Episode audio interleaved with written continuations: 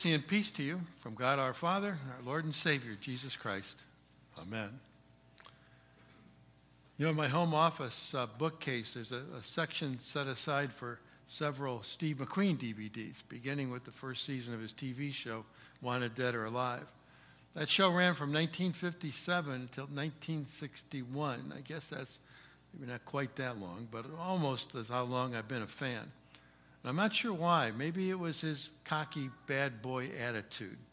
I always was more kind of the colored, try to color inside the lines, you know. I tried. He had lots of fans. He was a huge star. He was the highest paid actor in Hollywood for a time. Uh, but his fan base didn't always include the actors he worked with, or some of the directors or producers. And taking a quick look at his story, you might understand why. His biological father left six months after meeting his mother. According to some biographers, she was an alcoholic who wasn't able to care for a young child full time. Growing up, he was passed from his mom to his grandparents and a great uncle, and in between, he survived a couple of abusive stepfathers. He ran away from home when he was nine and got introduced to petty crime through a street gang. He even joined a circus at 14. After threatening to kill his second stepfather if he ever laid a hand on him again, he was deemed by the court to be incorrigible and sent to a reform school in Chino. It was the Marines later on that finally got him on the right track. After finding his way into acting, he seemed to have found his, his uh, place, and the public found him. Still, though, he would drink too much and smoke too much and really never lost his competitive, sometimes combative attitude.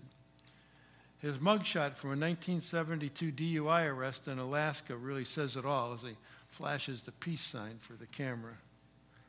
He had a legendary, whoop, where'd it go? There it is.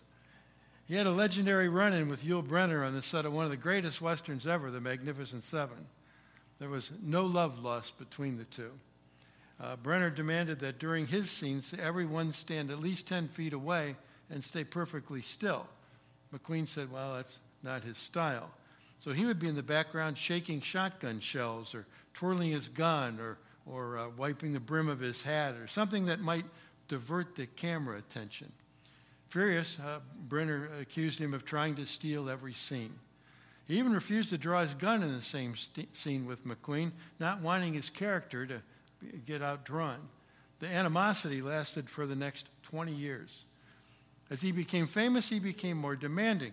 He had the unusual reputation of demanding uh, free items in bulk from studios when he agreed to do a film, things like electric razors and jeans.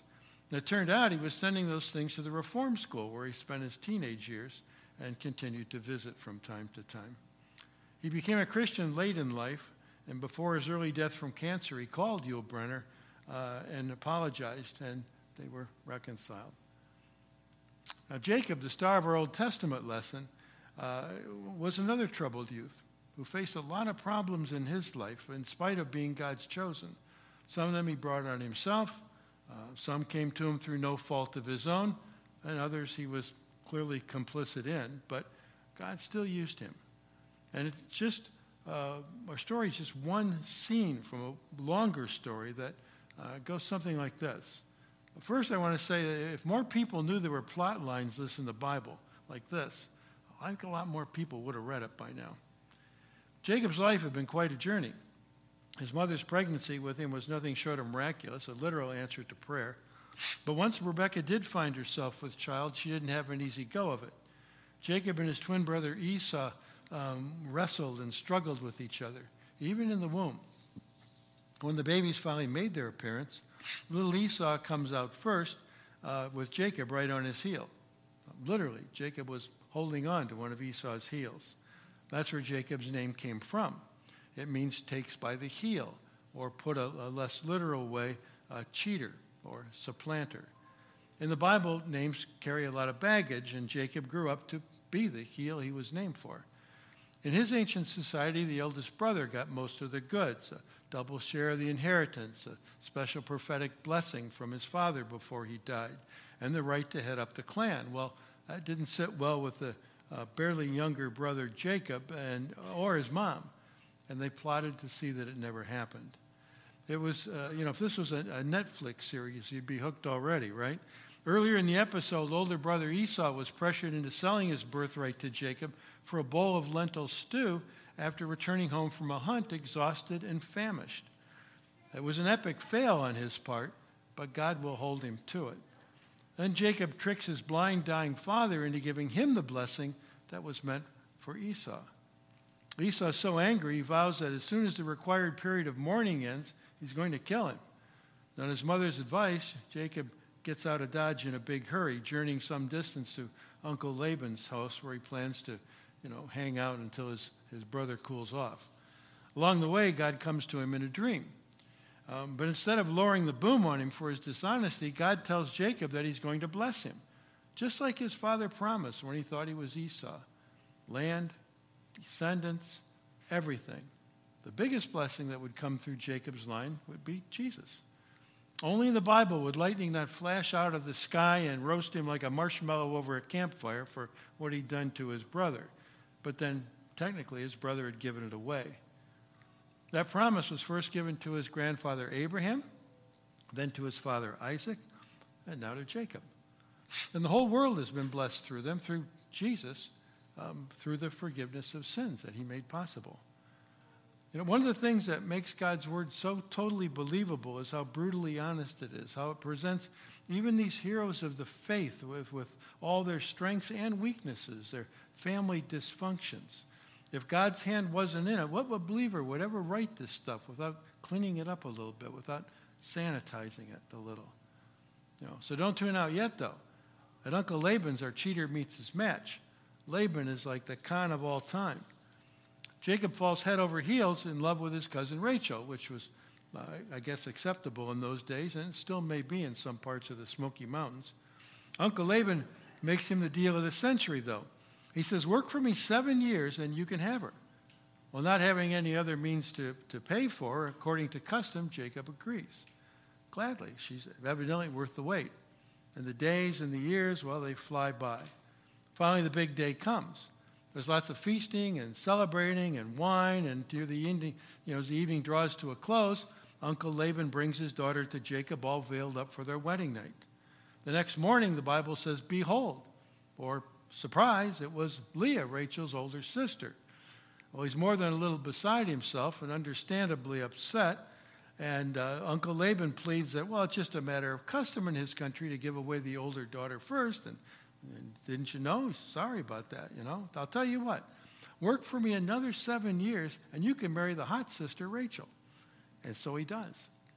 Now he's got 14 years invested, two wives, children, and not much else. So he works another deal with Uncle Laban to begin acquiring flocks and herds of his own. And even though his uncle does his best to cheat him, uh, God steps in. And through some miraculous breeding techniques, Jacob becomes a wealthy man. And not just a family man anymore, but a clan leader. Now he's been away from home for 20 years. His parents are both dead, and God tells him it's time to head back to his homeland, um, the land we promised him when he was first heading to the hills to get away from Esau. Our lesson this morning takes place along the river that borders that homeland. He's a little nervous about meeting his brother again, but it has been a long time, and besides, who could stay mad for 20 years? Still, just to be on the safe side, he sends a messenger ahead um, with word that he's on his way. Well, word comes back that Esau's already saddled up and on his way to meet him, along with 400 of his well armed friends. Uh, it doesn't look good. But this isn't quite the same Jacob who, who, he was before, who passed that way 20 years before. The cheater, now the schemer. Now, this is a Jacob in whose life God has been working and molding and challenging to create a new character from the inside out. Honest, God fearing, on a mission. And he prays a prayer the old Jacob would never have prayed. He says, O Lord, please rescue me from the hand of my brother Esau. I'm afraid that he's coming to attack me along with my wives and children. But you promised me I will surely treat you kindly, and I will multiply your descendants until they become as numerous as the sands along the seashore, too many to count. It's quite a humble prayer for someone who used to be so bold. People can change, especially if it's God who does the changing. So he decides to grease the machinery with a little brotherly love, a, uh, a generous gift of goats and sheep and donkeys and cattle, hundreds of them. I guess he figures he won't need them anyway if he's dead. And so he sends his family across the river without him. Surely his brother wouldn't attack women and children, would he? He spends the night alone to see how it all plays out. Well, it turns out sort of alone. Now, 20 years before, when he camped out under the stars, he, he slept like a baby. He dreamed beautiful angelic dreams, but not this night. And this is a very mysterious passage of Scripture. Did he hear noises in the darkness, a crack of a twig maybe, leaves rustling on the ground? All Scripture says is that a man appeared, and the two of them wrestled until the break of day. Not like a dream this time. Wasn't a dream. He wasn't wrestling with his pillow. This was the real deal. Scholars are all over the board about who this might, man might have been, but we get a good clue from the Bible itself, from the book of the prophet Hosea. In chapter 12, he makes a reference to Jacob. He says, In the womb, he took his brother by the heel, and in his manhood, he strove with God. He strove with the angel and prevailed. He wept and sought his favor. See, the man Jacob was wrestling with sounds like the pre incarnate Christ, Jesus, before he was born into the flesh. And it's not the only time he makes an Old Testament appearance. All his life, Jacob had struggled against God by the independent way he walked his journey. But God had a plan for his life, and it was a plan he wasn't going to turn away from because it involved his plan for the salvation of the whole world. For most of his life, Jacob had preferred doing things his way. And now, having been changed by that same God who refused to give up on him and had let life teach him some pretty hard lessons, he engages in one last bout. Now, this one's not to see who will win, but rather to see if he'll finally, once and for all, uh, give in to the greater. In true fashion, Jacob refuses to let go. All through the night they wrestle, Jacob clinging tightly for all he's worth to that angel, to God. It was a battle he never could have won, and natural man could never uh, pin a supernatural heavenly being. Uh, and to make that point clear, at sunrise, the, the, the, the man simply touches his thigh, and when he does it, dislocates Jacob's hip, hip joint. Still, though, he hangs on, unable to fight any longer, but refusing to let go until he receives a blessing. And a blessing he gets from the greater to the lesser. You know, what is your name? The angel asks. Jacob, he answers.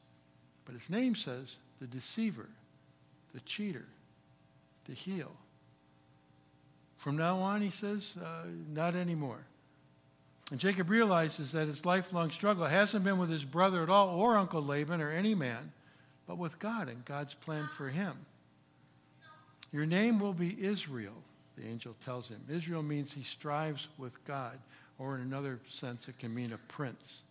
And Jacob renames that place Peniel, or the face of God, because he saw God face to face there and was spared.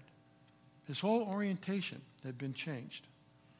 Jacob survives his reunion with his brother, beginning with a heartfelt apology. God's plan stays on track, and Jacob goes on to become the patriarch of the 12 tribes of the nation Israel. Happy endings all around, long, painful road to get there. It's a great story in and of itself, but there's more to Jacob's story than, going on here. Underneath his story, it's really our story. Great insights into how God changes people, how he can turn even a scoundrel into a saint. Now, we all wrestle with life from time to time. And that can lead to a struggle with God because we tend to blame anyone or anything on our troubles but ourselves. Our boss, maybe, our friends, our spouse, even God. But sometimes the root of our problems doesn't lie with any of those people, does it? It's rooted here, in our hearts.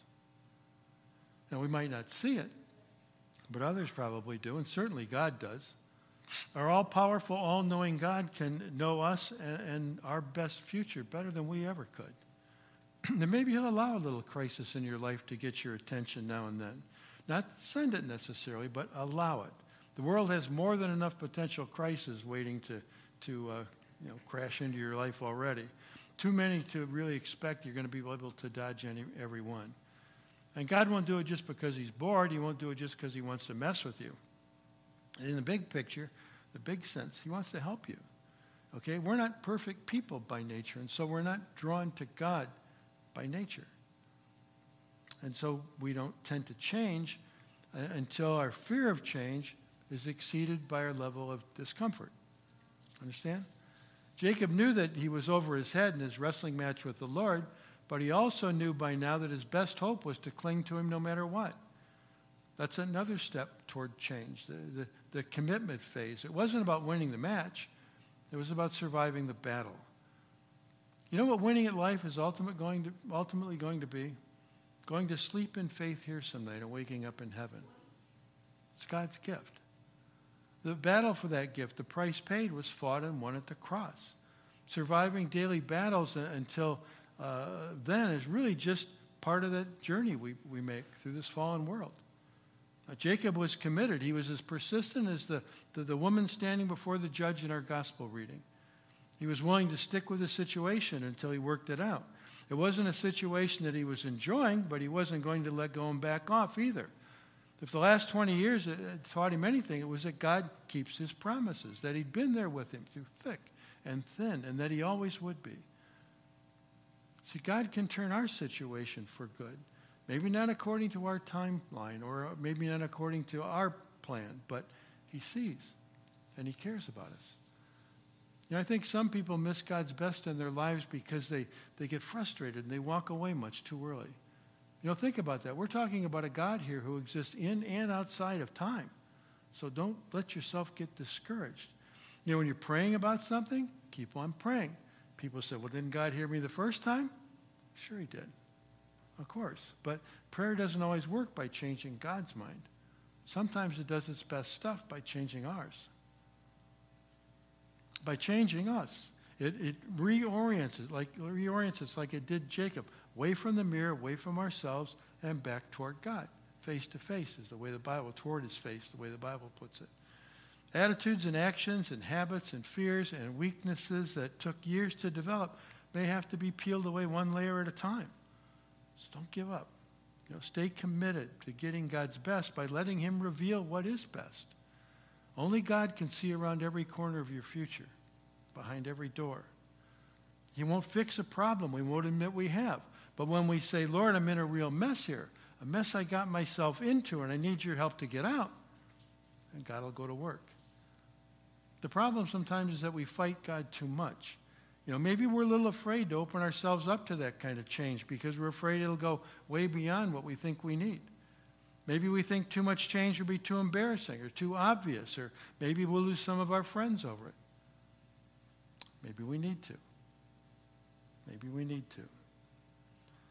Whatever challenges, whatever temptations, whatever uphill battles life has put in, in the path of your journey to heaven, God is bigger than them all.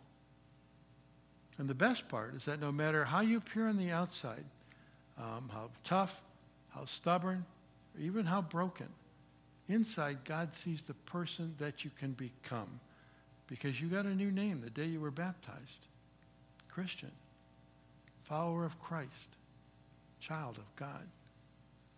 He's already gone to the mat for you on Calvary.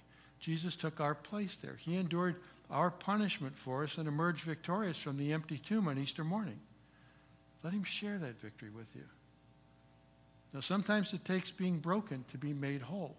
Sometimes it takes getting lost to be found. But in the end, in the end, it's worth it. Amen. And Now may that very special peace of God that passes all understanding keep your hearts and minds through Christ Jesus. Amen.